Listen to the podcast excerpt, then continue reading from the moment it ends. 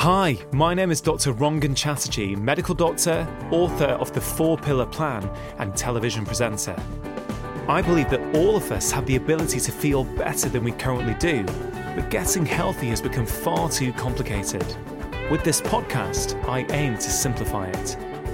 I'm going to be having conversations with some of the most interesting and exciting people both within as well as outside the health space to hopefully inspire you as well as empower you with simple tips that you can put into practice immediately to transform the way that you feel.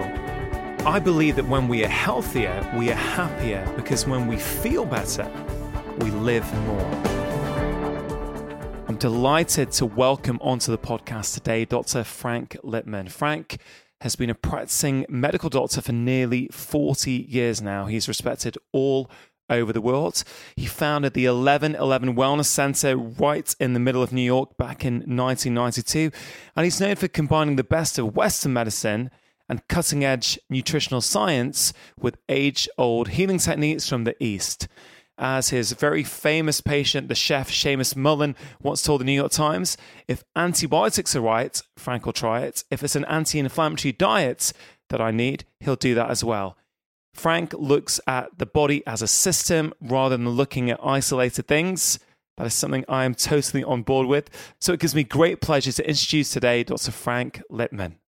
So Frank, welcome to the Feel Better, Live More podcast.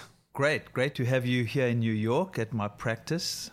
Yeah. Lovely to meet you. Yeah, we've been communicating over social media and email for a few years now. So it's a real honor for me to be here in Manhattan in the 1111 Wellness Center, something I've been reading about for many years now. I've been following your work for a number of years and, you know, been a big fan actually. And, you know, I remember that we actually got mutually introduced, I think, pretty much around the time that my very first BBC series of Doctor in the House came out, and we've been in constant communication since then, which has been a lot of fun. Right.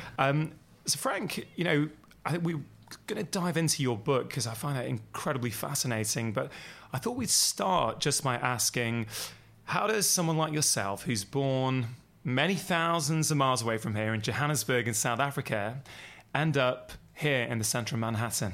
Right, born thousands of miles away and thousands of years ago. So I qualified in 1979 in South Africa. And, you know, I grew up during apartheid, so I always knew I wanted to leave South Africa. But I had to pass American exams to get into America. I actually was interested in coming to London at one stage, and then I was told, don't go to London. It's not easy for doctors there, so... Wow. America became my place of choice. But so I knew I wanted to leave South Africa, and I got exposed to non-traditional medicine in South Africa, to African medicine, to sangomas early on. And that was sort of my first exposure to non-traditional medicine, because when we couldn't help patients in the hospital, the family used to call in the sangoma, the traditional healer. And I noticed that sometimes the traditional healer helped these patients that we couldn't help. And then after my internship in 1980, I went to work in the bush. And once again, I got exposed to traditional healers again. And once again, I noticed that they were helping some of the patients that we couldn't help. And then I went to work in a GP practice before I came to the States.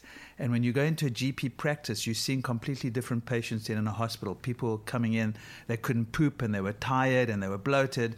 And I didn't know what the hell to do because I wasn't trained in the hospital to deal with these patients. And the doctor there, Paul Davis, said to me, Frank, your job is just to be there for people. People get better in spite of the medicine you give them. And, you know, you just support them and talk to them. And there was actually one acupuncturist in Johannesburg, and his practice was sort of the artsy community and the lefty political community in Johannesburg. And they were coming into the practice, and they had seen the acupuncturist, and they had seen homeopaths. And I saw some of these patients, once again, were getting better with problems that we couldn't help in traditional medicine. And I started thinking, you know, what the hell's going on here? I'm seeing sangomas helping patients I can't help, the acupuncturist, the homeopath. These are helping patients that we can't help. Why is it all being called quackery? So that sort of opened my mind a little bit. And then I emigrated to the States And I started. I had to get 3 years in internal medicine to get a license here. So I landed in New York in the South Bronx, which is pretty burnt out in that area. It was heroin and crack area. Wow. But they would sponsor me for a green card, and I started doing my residency. And after about 2 weeks of my residency, I realized I didn't want to be a doctor here, because in South Africa, like in London, you train very differently. You train to take a good history and do a good examination, not to do a million tests. And the part of medicine that I really enjoyed was the relationship. And there was none of that in America. It was just, what did the blood show? What did the x-ray show? What did the EKG show? And then you had to go read up and study and present it to the professor the next day. And I thought, this is not for me. There happened to be an acupuncture clinic in the South Bronx next to the hospital, and I said, oh, shit, I'm just going to check this out. I don't want to be a doctor in America. So I walked over in this burnt-out neighborhood. I walked in to this acupuncture clinic, and I saw about 50 addicts sitting quietly with needles in their ears. And I went, whew, this is interesting. These are the same patients that I'm treating in the wards, and they're pulling out their IVs, and they're swearing at you, and they're very difficult patients. And I walk into this clinic, and they're sitting quietly with needles in their ears. So I said, okay, I'm going to check this out. So I went to speak to the guy who ran the clinic, and he loved that I was an MD and interested. And he said, you can come and check this out anytime you want, and you're welcome to learn whatever you want here. This was 1984, so this was long before people were even interested in acupuncture. So for the next 3 years during my residency, I was spending time at the hospital doing my residency, and I was going to the acupuncture clinic. And I noticed that they were both helping completely different types of patients. At the hospital, we were treating people with acute heart attacks and pneumonia and acute asthma attacks, and Western medicine was wonderful. But they'd come to the outpatient clinic, and they couldn't poop, and they were tired, and they were bloated, and we didn't have any tools. Whereas those same type of patients were going to the acupuncture clinic because it wasn't just a detox clinic. And I saw that acupuncture and Chinese medicine was helping these patients that we weren't helping. So I realized in 1984 that the future of medicine was going to be a combination of these two, because they were helping two completely different types of patients. And the one was good at one thing, the Chinese medicine was good at the other, and they both weren't really helping what the other type of medicine was helping. So it was pretty obvious for me then to see what the future was. And that's what I decided. I knew then that that's what I wanted to do, to try somehow bring the two together. And then after my residency, I went on this journey, started studying Chinese medicine and acupuncture, got into meditation and yoga, started getting into nutrition, and I met Jeff Bland in the late 80s and started learning functional medicine, and that's the journey. So for the last 40 years, I don't know, I'm an old man, I've been, just refining the tools to try and bring the best medicine to my patients. Wow. I mean, Frank, long story. Well, an incredible story, really. And, it just strikes me that you were so ahead of your time, really. If you think about this, you're talking about 1984, over 30 years ago, you as a Western-trained medical doctor, an MD, were open-minded enough to recognize the limitations of your training. And I want to sort of delve into that a little bit. Do you feel that you've always been open-minded?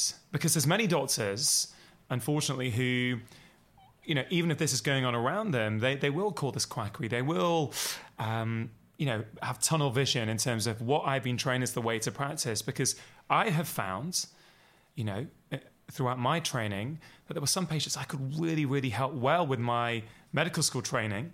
So many patients that I couldn't either. So I was always interested as to what are those things. So I've always been very open-minded. Would you say you've always been open-minded? Yeah, I think so. I come from a medical family, so I didn't get the open-minded in medicine from my family, but I came from a very left-wing family during apartheid. So I grew up knowing that the system is rotten. And to me, the medical system was as rotten as a political system in South Africa. So I sort of grew up questioning the system anyway. So questioning the medical system was just an extension of me questioning the system. So would you actually say then, as a result of you growing up in challenging political times and apartheid era in South Africa, do you think, therefore, that that in some way has contributed to you practicing the way you practice today? No question. I think that's definitely part of it, that I didn't trust the system. Questioning the system was something that was, inbred in me. Yeah, but this is the key, really, because you have, by virtue of your upbringing, you will question the system. And I often wonder what happens to... bright students at school, they go to medical school and, by one criteria of intelligence that society dictates is, important. People who go to medical school tend to have good grades in their school. And I think that they start medical school and, they're free thinkers, they've got open minds, really trying to figure out what's right, what's wrong, how can I best progress? And I find somewhere along the line, I don't know if it's at medical school or in your first few years as an intern, for many of us, that questioning goes out the window and it's literally a case of what were we taught? What does the protocol say? I will keep doing this irrespective of whether it's working or not, because I don't understand why more doctors are not questioning the fact that, as I did a few years ago, at the end of my primary care day, I looked back at my whole list of patients and I think I'd seen nearly 50 patients. And I thought, honestly, I've helped around 20% of my patients. The other 80%, I don't feel I've done much for. Right. So it's incredible to think about the upbringing, how that plays a role here. Yeah, no, I think it's pretty scary. And that's why I always say, is the medical system, are medical students and doctors part of a cult? Because you know what they do in cults? They deprive you of sleep. They fill you up with sugar and caffeine, and you're too tired to even question the system. That's what I think happens to doctors. They're so tired, they just don't have the energy to actually question what's been shoved down their throat. And that's basically what happens in a cult. So I know that's a bit extreme, but sometimes I sort of compare, medical students and the medical system to a cult.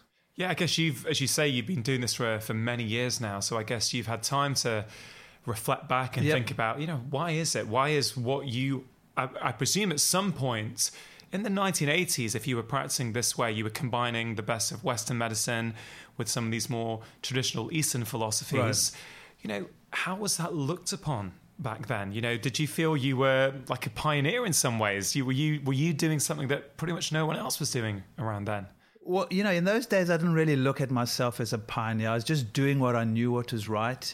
They asked me to be chief medical resident in my third year during my residency, and I said yes if I can spend time in the psychiatry department, because the acupuncture clinic was part of the psychiatry department because they were making a lot of money doing detox for the hospital. And they said sure, and they really liked me because I was a good resident. And then I decided to give grand rounds. Towards the end of my training, I was going to give grand rounds on acupuncture. And so everyone came because they had to be polite. At the hospital? At the hospital. At the conventional... This is in 1987. I gave grand rounds on acupuncture. And guys, just to say, for those of you listening who are not familiar with the medical system, grand rounds is very prestigious, certainly in the UK. It's very prestigious. Somebody maybe once a week or once a month will give... an academic-type lecture to the rest of the hospital. Medical students, professors, MDs, everyone, research professors, everyone turns up. So just a bit of context for you. So, Frank, you were giving a grand rounds on acupuncture. Right, and they didn't know it was going to be on acupuncture, but they let me do it because I was chief medical resident. And they sat there politely. Some people got up and walked out. But almost every professor came up to me and said, Frank, you're such a good doctor. What are you doing? You're going to be ostracized. Are you crazy? This is nonsense. Not one of them supported me. Not one. They all came up to me. And being nice, they were trying to be supportive. They kept, they said, what are you doing? Are you crazy? But, I knew I was so clear in my head that what I wanted to do and what the future would be. So, that was quite funny. But I was also lucky enough, one part I left out was I had really good teachers on the way. I had Jeff Bland in functional medicine, but I had an amazing yoga teacher who actually was sort of, he's like a philosopher, actually an English guy, an older guy who's been a mentor for me, and my Chinese medicine teachers, Ephraim Kormgold and Harriet Beinfeld, they wrote Between Heaven and Earth, A Guide to Chinese Medicine, were unbelievable. So I had amazing guides and teachers which were really helpful because they really taught me a different way of thinking about not only medicine, about life. So I was very lucky. I mean, I must say, I knew what I wanted to do, but I was lucky to come across people who sort of took me in, my Chinese medicine teachers, my yoga teacher, and Jeff Bland, who was also a big influence on and on all of us with functional medicine. Yeah. Frank, it's an incredible story. You know, something really caught my ear there, which was you gave the grand rounds on acupuncture. Right. And, you know, acupuncture actually is pretty well, you know, I wouldn't say well respected, but now there's a lot of acceptance now within the medical profession that it has value, certainly for some conditions. I mean, I think we'll find out more and more. We'll get the research that we need to say that actually it has a widespread use. But the medical profession are in a way that they probably weren't in the 1980s. Certain parts of the medical profession are embracing acupuncture, that's for sure. But you said when they came up to you after the talk, you know, they said, Frank, you're a great doctor, but, you know, they were trying to dissuade you, but you said you were very clear in your mind. You had a clear purpose, you know, and that really struck out. And I think that's a really good way of segueing into your book, How to Be Well, The 6 Keys to a Happy and Healthy Life. So, you know, many of my listeners are familiar with my book in the UK, The 4 Pillar Plan, where I talk about these 4 key pillars of health. You've expanded that to 6 pillars, but I wonder where that whole piece of having a clear mind and knowing your mind and knowing your purpose, what sort of a role does that play in health? I think that has a huge role to play in health. I mean, I think, you know, I'm not saying how you eat and how you move and how you sleep and how you chill out or your 4 pillars are not important. They're essential. But what you notice over the years is when people have meaning in their lives, when they have purpose, the non-tangible aspects of life are so important in healing. So purpose is one of those things. You know, I always tell a story. I don't know if I told it. I've told it in a book before, one of my books. I had a patient who had what we were calling chronic fatigue at the time, and she would come in and we tried everything. I tried all the tools. We changed her diet. We gave her supplements. We tried to get her to sleep right. She was exercising. We got her to meditate. She just wasn't getting better. And I threw up my hands. I said, why don't you just go to Africa and do some non-profit? Just do some charity work. Just get out of your life here. Part of it, I just didn't know what the hell to do with her. And then I didn't see her for a while, and a couple of months later I got an email from her, a thank you note thanking me. I'm in Africa. I did exactly what you told me to do. I'm working for this nonprofit. I'm loving it. I'm really happy. I'm fine. I'm 100% cured. Thank you for changing my life. And wow. that was something that was, I didn't know what to do with her, so I threw up my hand. I said, go to Africa.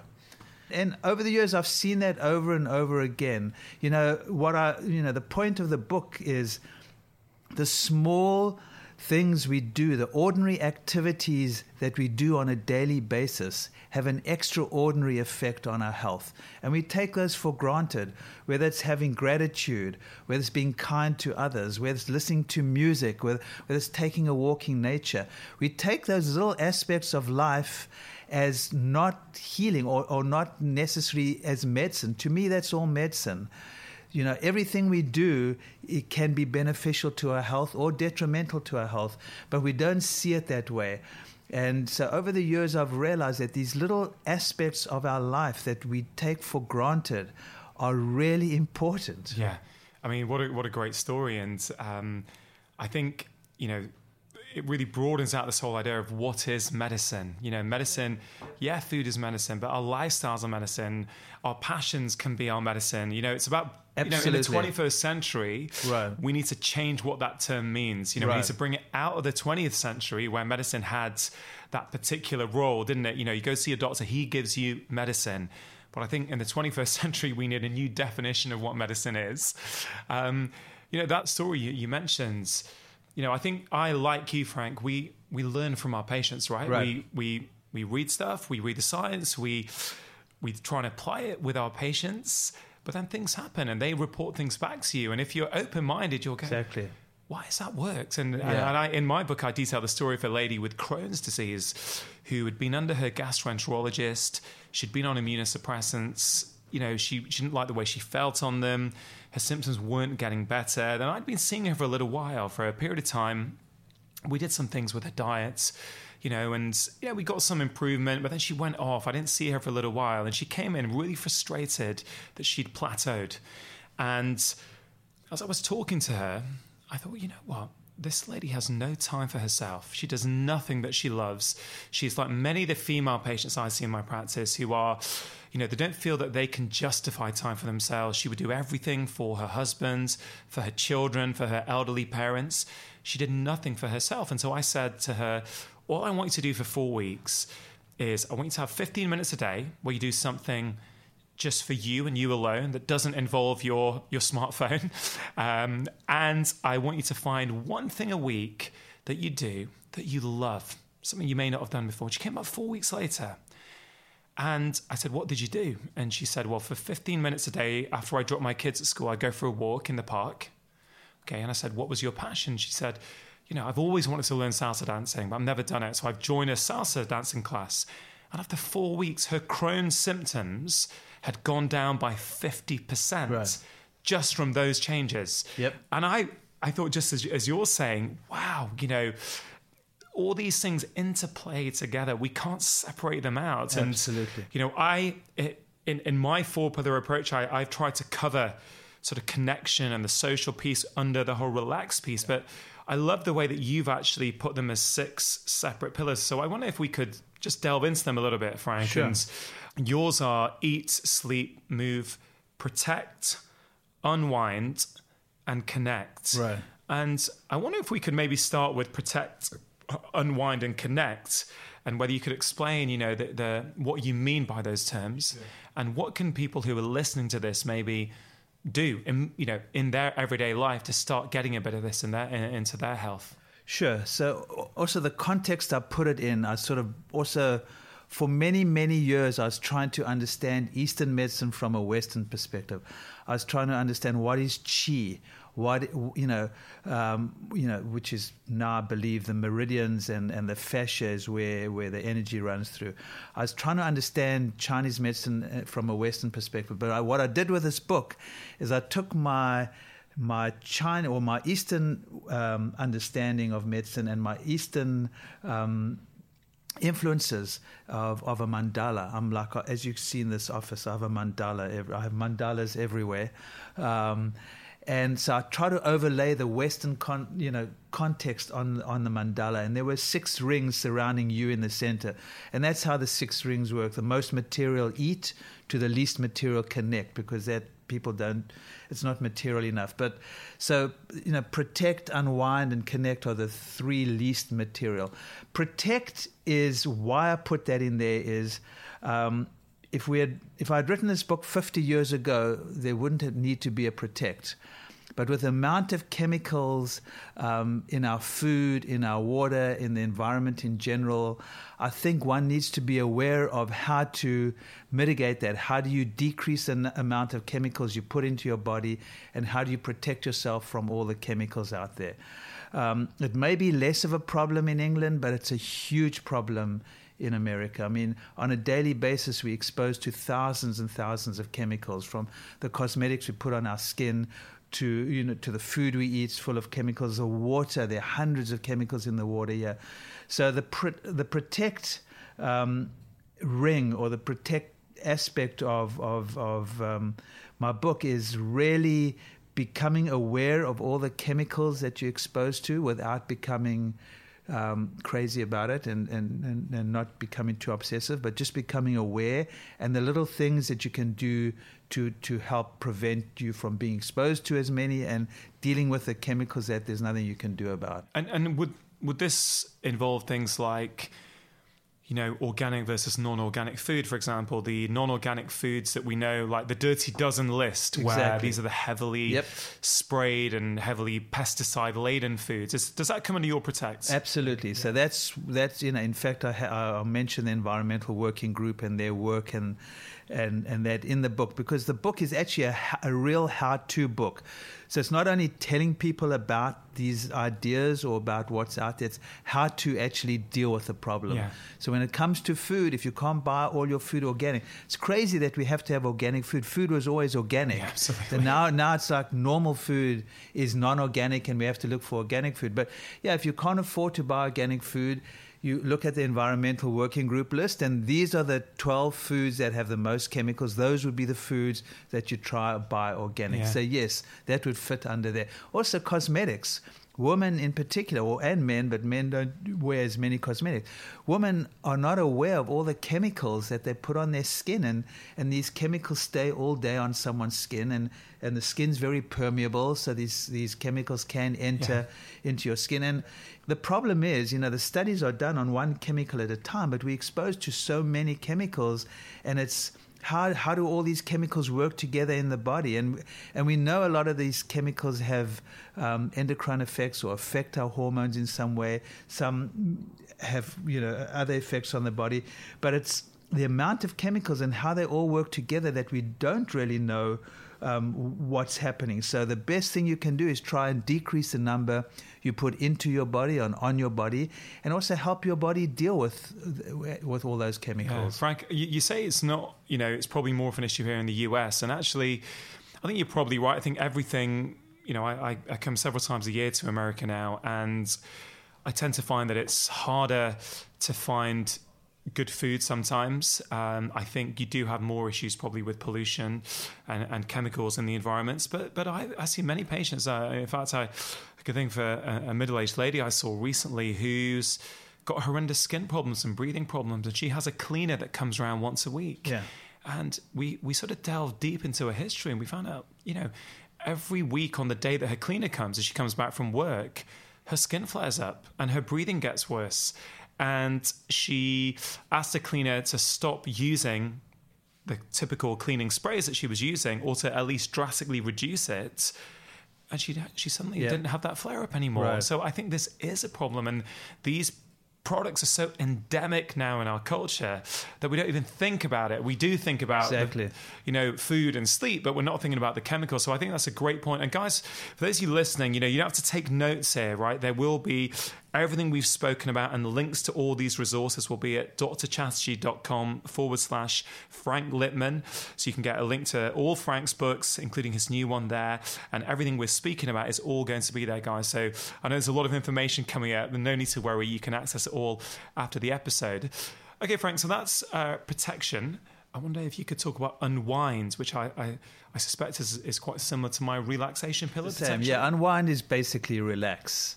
And I think, especially in New York, because those are the patients I'm seeing, most people have a nervous system that's a little bit too hyperactive, and there's too much yang, as we say, and not enough yin.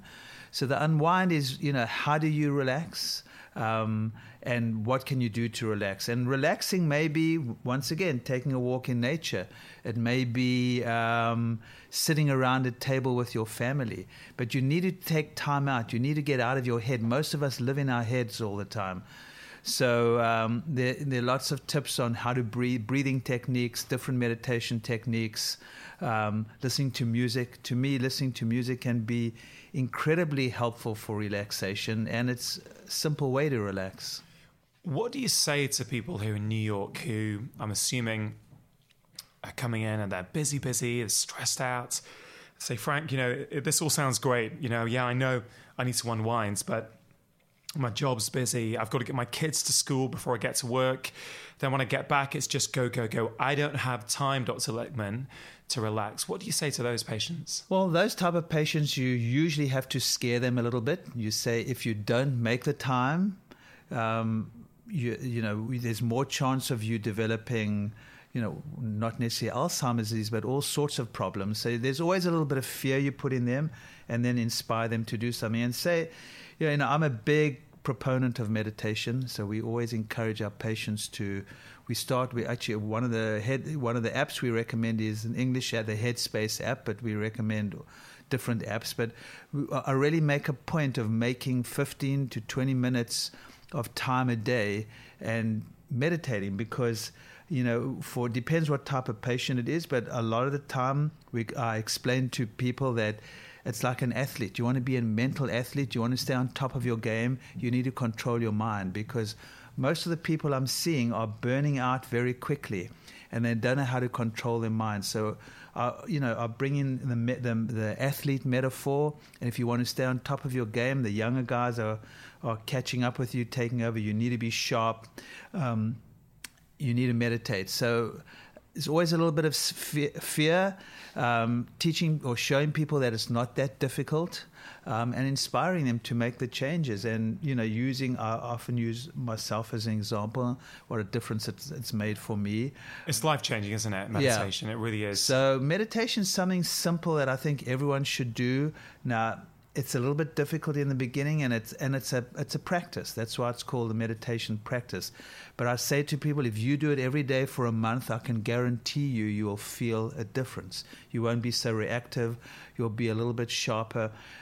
People have to do it. I say do it every day for a month and then come back and tell me how you feel. Yeah. And it's very rare that someone will do it every day for a month. If they do it every day, that they don't feel a difference. Yeah, I totally agree, Frank. It's just incredible, the benefits for people. And I've got a memory, actually, and hopefully, I think this is true. I think 5 or 6 years ago when I was reading your blogs, before I actually got to know you personally, I'm pretty sure you had a guided meditation on YouTube that I maybe used to do. I'm going to check it out. If I can find it, I'll put it in the show notes. But I'm pretty sure that I listened to one of your guided meditations. It's possible. I don't know anymore. It's possible. Yeah, but I'll check it out. If it's there, I'll put it in the show notes, guys, because I found it incredibly useful, and it's something you guys can start off meditating. Yeah, and there's so many apps now. I mean, Headspace has become very popular here. Yeah. But there's Calm, there's Headspace, there's Budify. There's so many apps that make it so easy for people. Yeah, absolutely. Okay, great. Connect. Right. When you say connect, I know we covered a little bit on meaning and purpose, sure, but what do you mean by connect, and what can people do about improving their ability to connect? Right. So to me, connect is about connecting not only with yourself, but connecting with your family and community, because we've lost that in America, and connecting with the environment, with the world at large. So there are many sort of layers of the connect. In terms of connecting with oneself, it's, as we talked about earlier, it's about being kind and being grateful, because what you realize, when you're kind, when you're grateful, you actually you realize that the benefit is actually more for you than for whatever you're being grateful for or whoever you're being kind to. But then there's the connect, which I feel very strongly about, because in America, and it's so different to the way I grew up, I'm noticing more and more it's become a huge issue. The family is breaking apart. There's a loss of community. And I think, feeling part of a community, having the support of a family is really important. And we need to give that to our kids. We need to sit around a table and eat dinners. Here, everyone's eating separately and they're on their phones. You go out to eat and everyone's on their phones. It's crazy. Yeah. So that community, that loss of community, I think is a huge, huge part of why we're seeing so much dis-ease in society. For people, Frank, who have moved for work, they don't live near their families and don't have maybe many friends nearby, are there some tips you've got for those guys and how they can get a bit more connection? Yeah, I think ultimately you want to try create some type of community where you live, people who believe in the same things as you, who you feel listened to and heard, who you feel completely comfortable around. Now, if that you can't do it in a local community, there's so many communities online now that you can sort of become a part of. And I always say to people, it may be worth driving for a couple of hours to be part of that community. I do feel most people can find the people that they feel comfortable with. It could be your local church. It could be, any community where you feel that you are part of the same belief system, or you feel like you're all on the same page is so important. I guess this would even be, for those people listening, is, I guess, Frank, I'm sure this would qualify for you, like, let's say, a weekly yoga class. Exactly. Right? Yeah. So you can either do yoga yourself at home, or you can do it on YouTube, you can do all these things, and that's great. But if you join a weekly class, then once a week, you're going to be meeting people who have got like-minded interests. Yep. Exactly. Perfect example. And then there's connecting to the earth at large, which I think is important. You know, whether you believe in the concept of earthing, which I'm quite intrigued by, whether it's real or not, you know, the idea that you're getting the electrons and the energy of the earth through your, if you're walking around on the beach barefoot or in nature barefoot, there's something about the energy of the earth going through you. I'm quite intrigued by that. Me too, I'm intrigued. Because I know when I walk barefoot on the beach how much better I feel. But the idea of connecting with the earth at large, I think, is important. Why do people feel so much better when they go to the beach or when they go for a walk in the forest? There's something about this, this not necessarily belief, but this feeling of awe that there's something bigger than you, which I think is quite powerful. Yeah, the Japanese have even got the term forest bathing, haven't they? Yes, exactly. There's a tip in there, Shinrin-yoku. Yep, it's in there. There's forest bathing in there, absolutely. And guys, I've got to say, it's a really good book. It's over 100 tips on how to be well. I mean, it's. Yeah. That's my best book of all of them. Frank, and it's a real how-to book. I've got some of your previous books. This is incredible. It's not only full of incredible information. Guys, it's so beautifully designed, this book. You know, you really want to pick it up and take a look through it. Yeah, it really is, Frank. It's I think, looking at it, it's a great book. It's just even if I say so myself. Yeah. Hey, well, it's good to be proud of the work that you've done, right? What about if we sort of go just for the final bit of the podcast now? If we go on to eat, sleep, and move. Right. Obviously, three big topics. Right. But I wonder if we could just sort of briefly touch on each one and go. You know, in your over 40 years experience now, I think of seeing patients, certainly a very long time. You know. In fact, on one level, it's remarkable for me that with all your experience, you know, you were chief medical resident here in a hospital in the 1980s. With all your sort of worldly experience, your medical experience, I find it remarkable that you have released a book which actually boils a lot of health down to these fundamentals. And, you know, I certainly share that. You know, are you finding more and more as you go through your career, It comes down to these basics, right? Absolutely.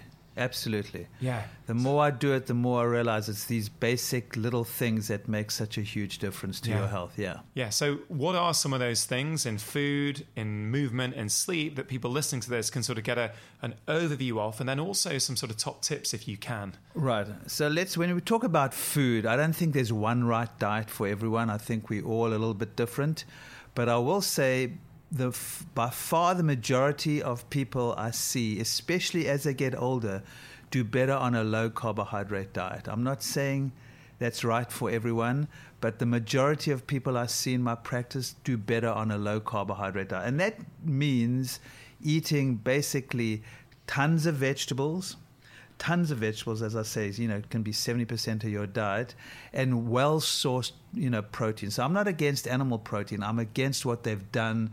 For instance, meat in this country, all the meat is factory farm, most of it. So I'm not recommending factory farm meat. I'm recommending grass-fed, grass-finished meat. I'm recommending organic chicken. I'm recommending wild fish. That's what we've done. You know, we talked about protect. We've put all these chemicals and hormones into these animals. And that's what's unhealthy about the meat, not the actual meat itself. So I'm not a vegan. And if someone's a vegan or vegetarian, I totally respect that, especially if they're doing it for philosophical reasons. If they're doing it for health reasons, I'm not quite sure if that's the right thing. For everyone. Exactly. But for some people do fine as vegetarians, so, you know, I wouldn't change their diet. But I do think it's important. There's no one right diet for everyone. Everyone's a little bit different. But by far the majority of people do better on a low carbohydrate diet, and that's because We eat, we're exposed to and we eat so many carbohydrates in our diet. There's so many grains and there's so much sugar out there. And we demonize fat for so many years that it's become a problem. So can we just say on that, because I think it's an interesting topic. You mentioned a low carbohydrate diet. Now you said even 70% of your diet could come from vegetables, which again, I think it's, for me, I was trying to clarify that, we're primarily talking about these highly refined and processed carbohydrates that overhead, because vegetables are full of carbohydrates, but you're not sort of talking about those. I mean, we were talking about, you just did a podcast with Rich Roll. Rich Roll's a good friend of mine. He's a vegan. Philosophically, we're almost on the same page, except he won't eat the animal. I'm eating a sort of a similar diet to him. He'll have a couple more grains. I don't have the grains, and I have some animal protein. But for the most part, we're eating a similar diet. There's more similarity between people doing a good quality diet from different tribes. Actually, there's a huge amount of crossover, and I sometimes wish we'd focus more on what we all agree on rather than having these big fights over where the disagreement is. Okay, so that's some good tips in food. A ton of vegetables, really cut down on those refined and highly processed carbs, which are frankly everywhere these days, which is why I think when you cut those out, you automatically ramp up the quality of your diet almost instantaneously. What about in movements? So movement is, once again, there's no one right movement for everyone. And especially as you get older, you've got to adjust to your body's needs. I do think most people probably, when it comes to movement, I talk about it in the book, is important to have the yin part of the movement too. People push themselves too much. It's important to rest. If you look in yoga, a lot of the yoga classes, push, and then there's relax. It's push and relax. So I'm into the intermittent, type of movement where there's push and relax. And now we know high intensity interval training has become such a popular thing. But I think it's important to realize that you got to watch how much you push yourself, because you always need to balance it with a little bit of rest. So great to exercise, but it's important to rest as well. Do you see people as I do? Because I don't actually work in the center of a big city like you do, particularly a city here like New York. I see people who are over-exercising. I would imagine some of your patients might be the sort of A-type patients who are working hard, they're performing well, but they're also maybe exercising too hard. That's exactly what I was saying. I see that all the time. It burns out their adrenals, and I see the consequences of it. So I'm very... it's very important to tune into your body and see how you feel after exercise. You should feel good. If you're feeling exhausted after exercise, that's not a good thing. And, exercise of all the tips is probably my weakest area personally. Well, I was going to ask you that, actually. In fact, well, let's go to that question, because it's one I tend to ask my guests, which is when I talk about these four pillars, food, movement, sleep, and relaxation... I, at the moment, I'm struggling with the relax pillar. That's my sort of weak pillar, if it were. You're saying, well, let me ask you the question. What pillar do you struggle with? I'd say exercise. I mean, I love riding my bike outside, but in winter here, for January, February and March, it becomes tough, but I love riding. I hate indoor exercise. So I ride my bike. I do a bit of yoga, not as much as I used to, but I don't do enough weights. And I need to, especially as I'm getting older, I need to do more weights and strength training. So have you got a plan to introduce that? Yes, I do have a plan, but I'm lazy. Yeah, I do have a plan. I need to. I mean, stretching is, I've done yoga for so many years, so I tend to be better with that. And the aerobic with the cycling is good, and I walk a lot. But the strength training is a big thing, and my core. As you get older, you realize how important these things. So my mission this year is to sort of work on that. Work on my core and some strength training. Frank, in my book, which I've got a copy for you here today in New York, there's something called a 5-minute kitchen workout that literally was designed for patients who used to come in and tell me that they don't have time, they're not getting their strength training in. I thought, right, forget about the gym. I've got to find a way that I can bring it to their house, to their office. And this is what I do as I'm traveling. Right. It's 5 minutes. So I'm going to open the page for you and show it to you and see if I hope that helps you. Okay. Okay, let's just briefly touch on sleep. Sleep is one of those underrated aspects of our health that most people don't take seriously enough. And the example I give to scare people all the time is we have a glymphatic system in the brain. And it's a cleaning crew in the brain that only works when you sleep. So if you don't sleep, that cleaning crew doesn't work. And it's the same as if you have a party one night and there's a mess in the morning and you don't clear it up, and you have a party the next night, and you don't clear it up. After a couple of days, there's this huge mess in your dining room or wherever the party was. And that's what's happening in your brain if you're not sleeping.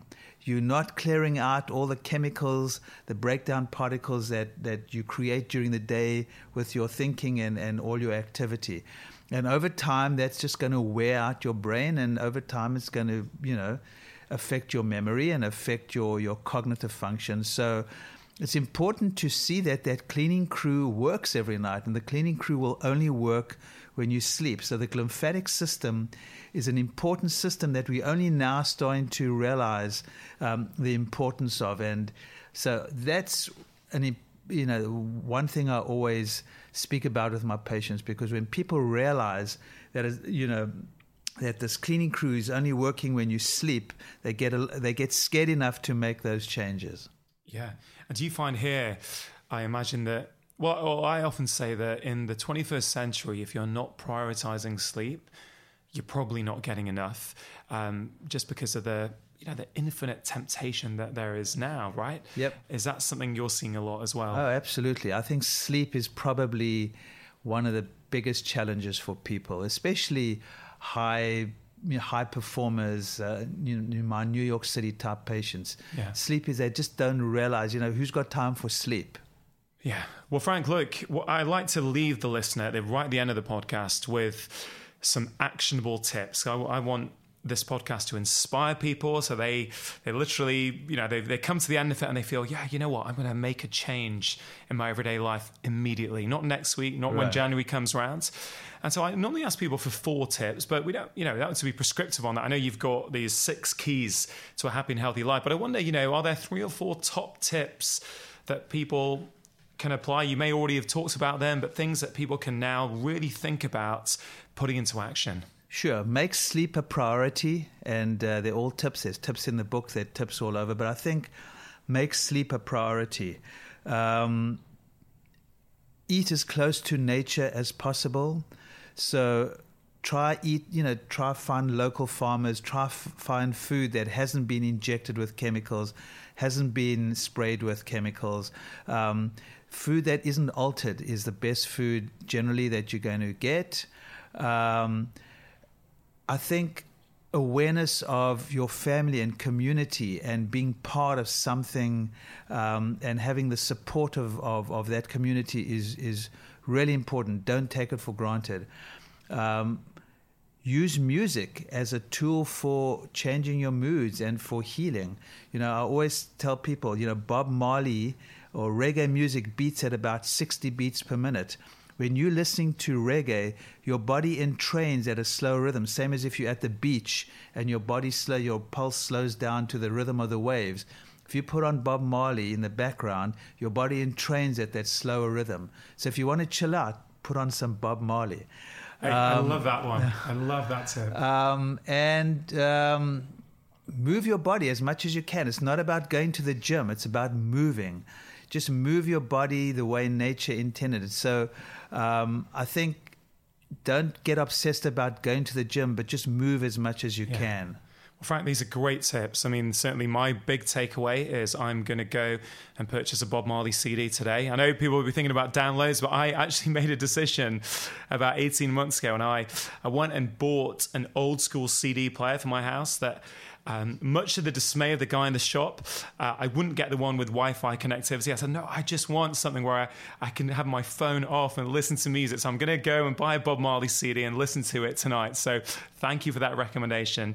And Frank, I've got to tell you, that was fantastic. I think there's so many tips that you give my listeners. I really appreciate you giving up some of your time here in New York to be on the Feel Better, Live More podcast. Thanks, Frank. Thank you, Rangan. Thanks for having me, and it's great to meet you in person. That concludes today's episode of the Feel Better, Live More podcast. Remember, everything that Frank and I discussed will be available on the show notes page on my website at drchatterjee.com/Frank Lipman. I'm spending a lot of time and energy, guys, into putting together this show notes page so that you can continue your learning experience after the podcast is over. There's lots of resources and clickable links there, so do check it out and let me know what you think. Some of you may be aware that just earlier this week I announced I've just completed a brand new book, which will be out in just a few months. It's called The Stress Solution, The Four Steps to Reset Your Body, Mind, Relationship, and Purpose. And you may recall actually that Frank and I discussed purpose in the conversation that we had today. Frank mentioned how important purpose is for our health and our well-being, and he said that the ordinary activities we do on a daily basis have an extraordinary effect on our health, and we take those for granted. I absolutely agree, and actually a whole quarter of my upcoming book on stress is dedicated to meaning and purpose and how important it is for our health and what steps we can take to start finding meaning and purpose in our everyday lives. So if this sounds like something that will interest you, you can actually pre-order the book now by clicking on the link on the show notes page. Don't forget that many of the topics that Frank and I discussed today are the topics that I write about in detail in my international bestseller, The 4-Pillar Plan. If you are listening to this in the USA or Canada, my book, The 4-Pillar Plan, has come out there about a month ago, but it's got a brand new title there, and it's called How to Make Disease Disappear. Again, you will get a link to that on the show notes page, or you can just Google it and find it at one of your local bookstores. Guys, if you want to support this podcast, which I really hope you do, it's actually pretty simple to do so. You can just share this episode with a friend or with a family member, or take a screenshot and put it on social media, on Instagram, Insta Stories, Facebook, Twitter. Do tag me, do tag my guests. When you do this, it helps me interact with you. You can also press subscribe, which is a great way for me to raise the profile of the podcast. And if you haven't already, I'd be so grateful if you go onto your podcast platform and give this a 5-star review. It helps raise the profile of the podcast, which means I, in turn, can hope to attract better guests for you in the future. Once again, guys, thank you so much for listening. Please do think about putting these tips into practice, because when we feel better, we live more. I hope you guys have a fantastic week, and I hope you can join me next time.